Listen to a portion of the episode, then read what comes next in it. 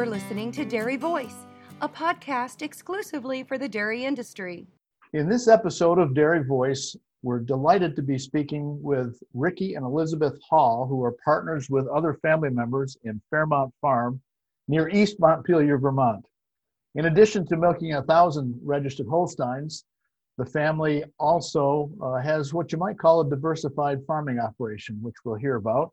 And they're planning also for a guest consignment sale uh, coming up on June 18th. So we have lots of ground to cover today. Ricky and Elizabeth, welcome. Tell us a little bit about yourselves. Thanks, Joel, for having us. Yeah, thank you, Joel. Excited to be here. Um, I grew up here in Vermont. Uh, my family farm um, is where Elizabeth and I reside now. I started working at the farm in high school, like most, you know, farm kids do, and then decided to pursue a career in it. I went to Cornell University for animal science, got into judging cattle, so I was on the Cornell judging team when I was in school and kind of got the show bug that way, looking at good pedigreed cows and, and nice looking cows. And uh, worked for a couple farms at um, World Dairy Expo and New York Spring Show and, and stuff like that. And then I wound up being a classifier for the Holstein Association when I graduated. So I did that for a few years and met Elizabeth through both classifying and judging and kind of formed a relationship with her and and came back to the farm when I knew I wanted to come back to the farm and and kind of knew that maybe Elizabeth down the road we might have a future here. So um yeah, really excited to be you know, farming in Vermont with my family and, and starting a family um, of our own here as well. Well, and we'll talk about that too. But Elizabeth, uh, you're from the Olson family in Minnesota, roots there in the registered Holstein business and the dairy industry. Uh, tell us about your background. Yeah, so like you mentioned, I was born and raised in Minnesota. I grew up doing the classic registered Holstein activities 4-H, FFA, and and junior Holstein, and uh, was lucky enough to be able to show locally and regionally and sometimes nationally. But um, really enjoyed growing up with my my parents and and being involved that way. I, as well as Ricky, decided to pursue a career in this industry and went to the University of Minnesota, where I majored in animal science and applied economics, and also competed on the judging team and funny enough, that is how Ricky and I met each other. He was um, right behind me in reasons when we would be preparing to give reasons, and so we would chit chat every once in a while. So that was the start of things. But after graduation, I uh, was employed with Dow AgroSciences, selling mycogen corn seed, specifically BMR and soybeans in my area in Minnesota. Ricky and I were doing long distance and really wanted to try and cut that out and, and give give the relationship a try. And so lucky enough, Boehringer Ingelheim moved me to Vermont to sell uh, to veterinarians. And I now work for Elanco Animal Health in the same territory and have been here now for, for seven years. And while I've been working for both of those companies, I've been able to on the weekends and nights and um, here and there be able to be involved in Fairmont, specifically the, the favorites of Fairmont and Fairmont Market. And um, it's just been really great to build a family with Ricky and do it here on the farm, uh, on a family farm, something that we both really are passionate about. Well, Ricky, your folks are uh, Richard and Bonnie Hall. They're second generation, but they did a lot to uh, bring the farming together with other of your family members. Just introduce your family for us. Yeah, so Richard and, and Bonnie are my parents. Um, I'm partners with with them. Um, my older sister Clara. I have a younger sister Isabel that is at Cornell University right now studying, and my cousin Tucker is another partner on the farm. So, you know, my parents they started farming on their own when they got out of college on a small farm and had the opportunity to merge their herd with a neighbor's herd as well as my grandparents' herd. Um, my grandparents' barn had burnt down, and so they they moved their cows up to a neighbor's farm to milk cows um, until they could get things straightened out, and then all three of them had the idea to to put the herds together and, and build a barn and, and start milking cows in partnership together. So um, that's where we're currently milking a thousand cows right in East Montpelier. We also bought a farm probably 12 or 15 years ago now in, in northern Vermont in Craftsbury, where we're also milking 420 cows. My parents, my dad grew up farming with his father, um, and my mom grew up um, right nearby in Berlin, Vermont. Uh, went to school for for education at St. Michael's and met my dad, and is now a large part of the farm. So, yeah, that's kind of how how everybody got to where they are, and and I think we make a really a really great group of, of diversified owners that we all have our special skills and talents and um, I think it, they all complement each other, and, and that's kind of what you need nowadays is some owners that can do a lot of different things and, and think outside the box and, and kind of keep things going. And one of the facilities you bought is a name that's familiar to some of our listeners, certainly uh, the, the Lylehaven Farm property. I believe that's under your under your guidance these days. Yeah, so we bought um, the Lylehaven Farm in 2014. We had been putting up their crops for quite a few years, and kind of as a payment for doing that, we were able to use some of the feed for our own cows. When it was for sale, we knew that without that land, we would have to figure something else out.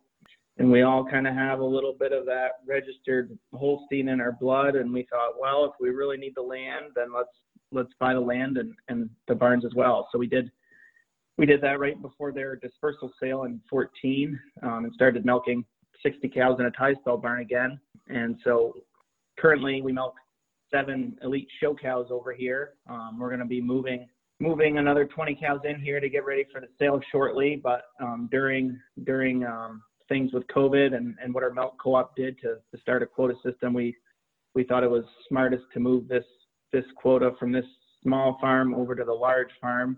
So we moved most of the cows over there as well and kind of kept their favorite cows that we wanted to work with um, to make embryos out of and, and bought a bought a group of pigs. And so we're feeding some pigs with with the cow's milk and we're not shipping milk over here and we're milking in a bucket again. And, as, and as silly as that sounds joel it's um it's kind of what as you mentioned before is you know knowing what our strengths and advantage are advantages are as to where we live. And in Vermont there's a huge demand for people to know where their food comes from.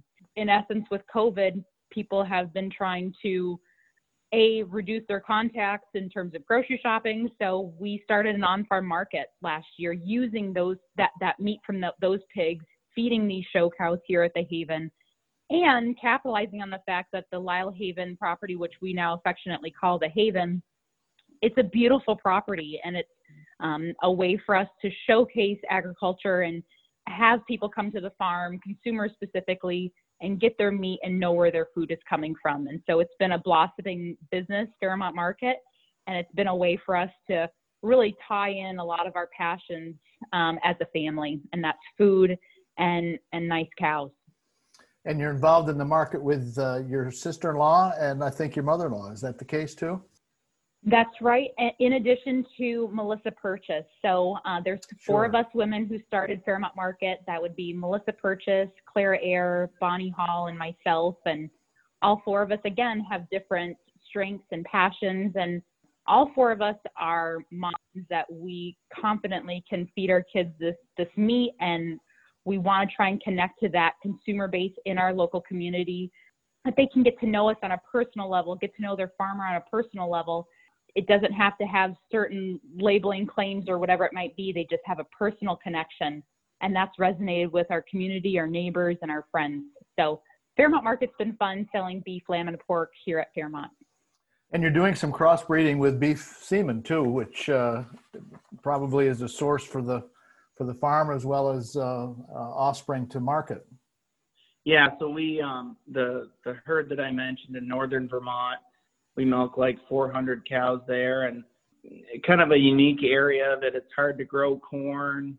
It's just a little bit colder up there. It's cold in Vermont already, um, and we we don't have terrific land. And then you get up to northern Vermont, and and it's even worse. So um, we used to milk. Um, we called it our low herd up there.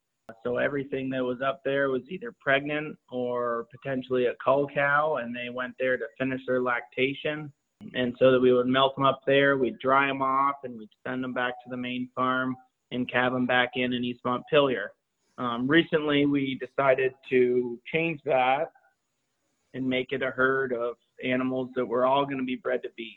So we started realizing that we don't need all these females, and when you're making the the best females from the top of your herd, um, there's it's hard to figure out what to do with the rest of them and find a market for them. So we decided to start using a lot of beef semen. So um, that whole herd is comprised of mostly older cows or maybe younger cows that um, their genetics aren't aren't what we're looking for in our herd. So they go up there and, and they get bred to beef and they'll they'll calve back in there again. So everything that goes up there stays up there and then we sell those animals, those um, beef crosses, whether they're a Limousin cross or an Angus cross. Um, we sell them at you know three to six days old. We have a great market for those calves. We do a really nice job feeding those calves, and and that makes a big difference when you have a buyer that knows that they're buying a a beef calf that was started off the right way. So we try to do do a great job with those calves and then keep the ones that we need for ourselves for the market. Hi, I'm Tim Hammerich. Looking for your next podcast? Check out the Fresh Cow Files from Zoetis, where we'll discuss hot industry topics including antibiotic stewardship, employee training, transition cow periods, and more. The more you train employees, the better they're at making decisions for the well being of animals. So, if you're ready for some eye opening insights, I sincerely hope you'll join us on the Fresh Cow Files, available wherever you listen to podcasts. Tell us uh, a little bit about your main dairy facilities. What kind of uh, freestall barn, uh, your milking system? Tell, tell, give us a little bit of a picture of the of the main facility. Yeah, so the the main facility was built in 1992, and it's the original parlor aside from a few small upgrades, but um, it's a double 15 parallel parlor and six row barn, and it's a facility that that we keep pretty full. So our, our overcrowding, we're overcrowding at you know 20% and and above, and we feel that we do a great job with with cow comfort and and cooling our cows in the summertime and and keeping them comfortable all year long. That um, that that's that's optimal for us. So we we built a new calf barn maybe 12 years ago now. It's it's hard when you're getting older. Now I'm 30 years old, and I feel like I've said 12 years for five years now. But um, so our our calf barn is we do a great job raising calves. Our calf manager Lindsay Hoffman does a phenomenal job. So all the calves are it's free choice milk um, and depending on the price of milk, it's either whole milk or it's milk replacer. So we have a price point where um, it makes more sense to sell our milk. And unfortunately, recently, it hasn't made a lot of sense to sell our milk. So we've been feeding milk replacer as of late.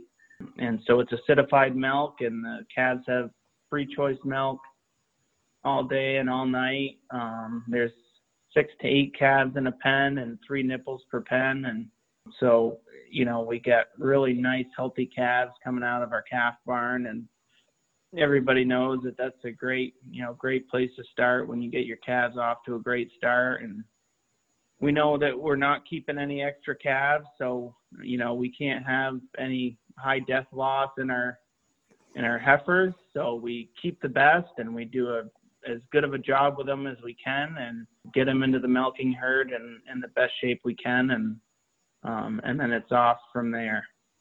What sort of production levels are you able to uh, achieve in the in the milking herd? Currently, we're probably making about 92, 93 pounds a day in Craftsbury.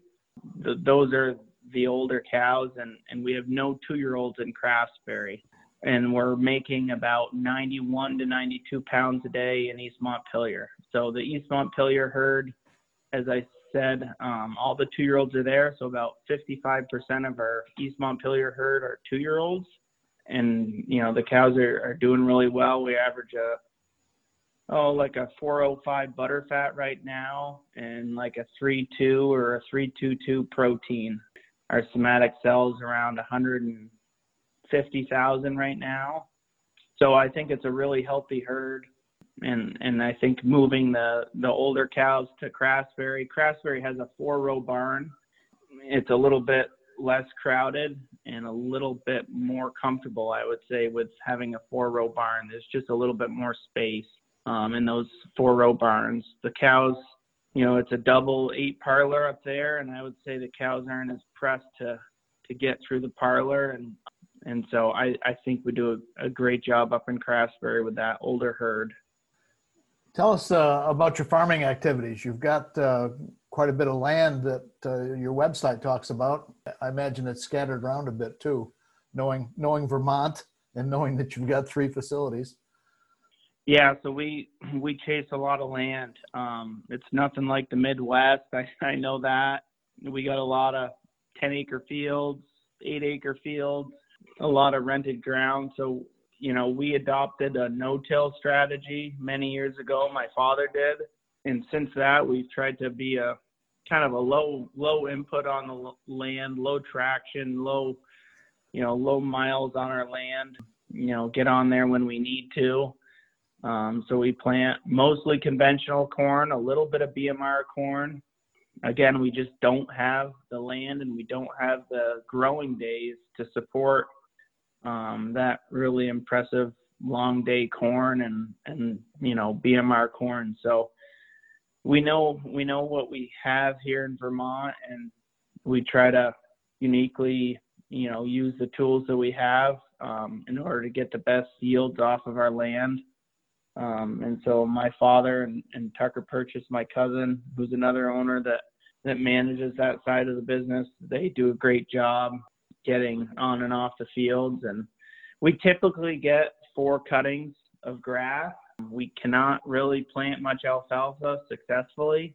There's some mixed alfalfa grass fields, but we don't have any straight alfalfa fields and we don't have any soybean fields. And on a really, really good crop year, we might do some high moisture corn um, if we know we have some excess. But generally speaking, it's all for silage. Sure. A little bit different kind of farming than what you grew up with, Elizabeth, I'll bet. Yes, uh, quite a bit different.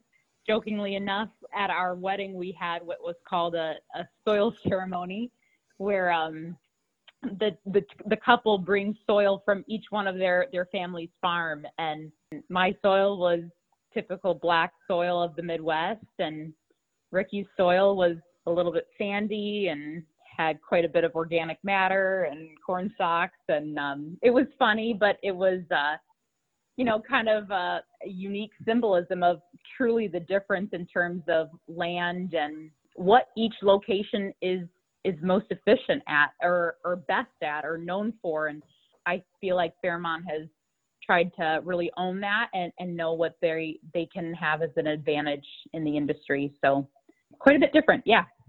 well, let's uh, shift gears a little bit and talk about your breeding program, uh, your registered Holstein uh, merchandising, and of course your upcoming sale.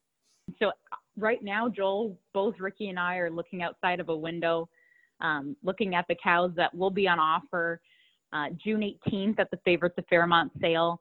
Really, our philosophy with uh, Favorites of Fairmont is to sell our favorites and uh, not withhold any of, of the good ones or hide them. But we've selected seven brood cows um, for this sale that we've worked with in terms of IVF and flushing and and raise those heifers like Ricky mentioned in our in our calf facility, our heifer facility, and also selling quite a few of those cows from those brood cows. And really, our philosophy with with breeding and, and pedigrees is a ones that will transmit b ones that have household names um, and would allow for the buyers to have a market of themselves to make money off those individuals.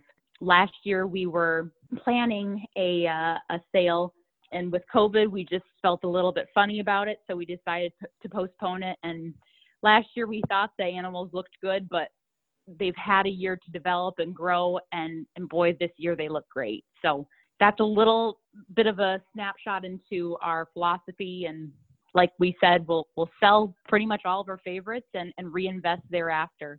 Um, so that's our our plan. High production, high type, and a few guest consignments too. I understand. That's right. There's 109 in the catalog, and uh, 27 of them are consignments. And uh, really, those consignments are ones that we would want to buy ourselves, grow from, and, and build the next generation of Fairmont uh, favorites to Fairmont and um, those are from our friends and family from across the industry and really sincerely thank them for entrusting those individuals with us and should be a good sale. And uh, the cattle exchange dave rama is your sale manager and uh, folks can find information online. Just tell us a little bit about the online opportunities. That's right. Dave and mary rama some of the best in the industry are managing the sale.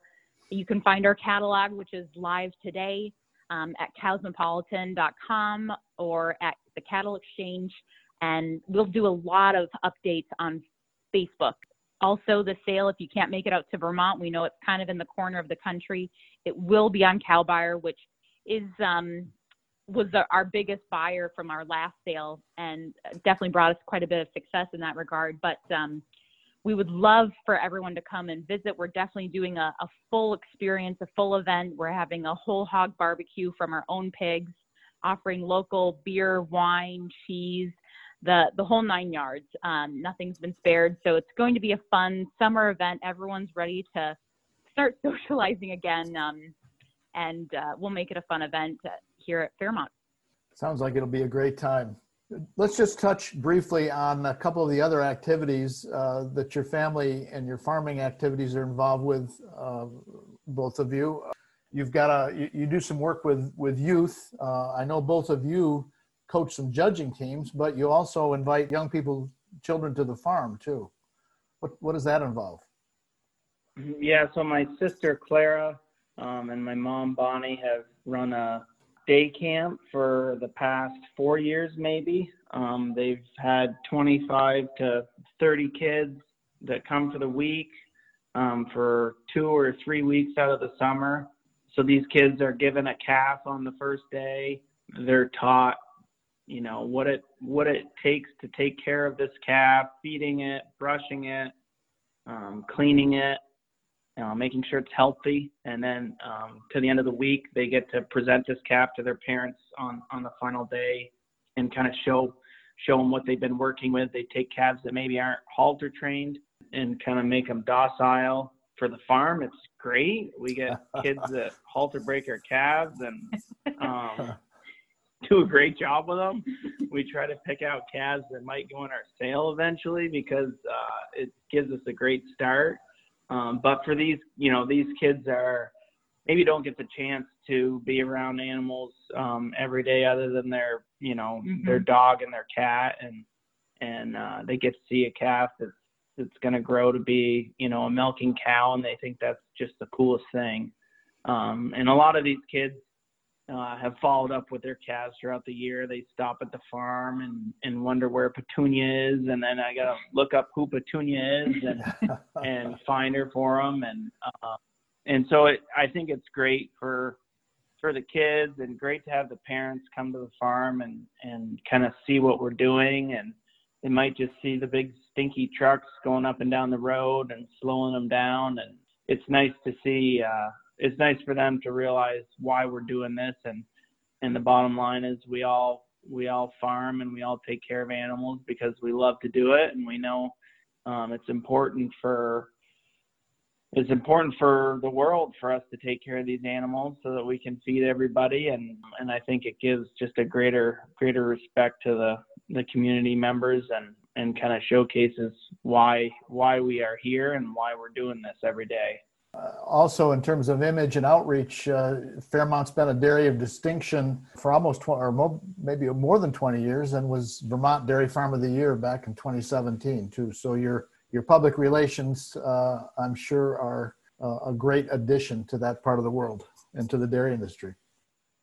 Yeah, and I think they need to be these days, right? I mean, you can't you can't put your head down anymore and and uh, just barrel through it and you know take some of some of these things for granted. And and I think being open with everybody and and doing things the right way and and in terms of handling your animals and handling your neighbors and and your land and doing all that stuff you know with respect and being proud of it and being proud of what you're producing i think it's hard when you're busy every single day farming and and you kind of lose track of that stuff. But you know that's that's why we all do it.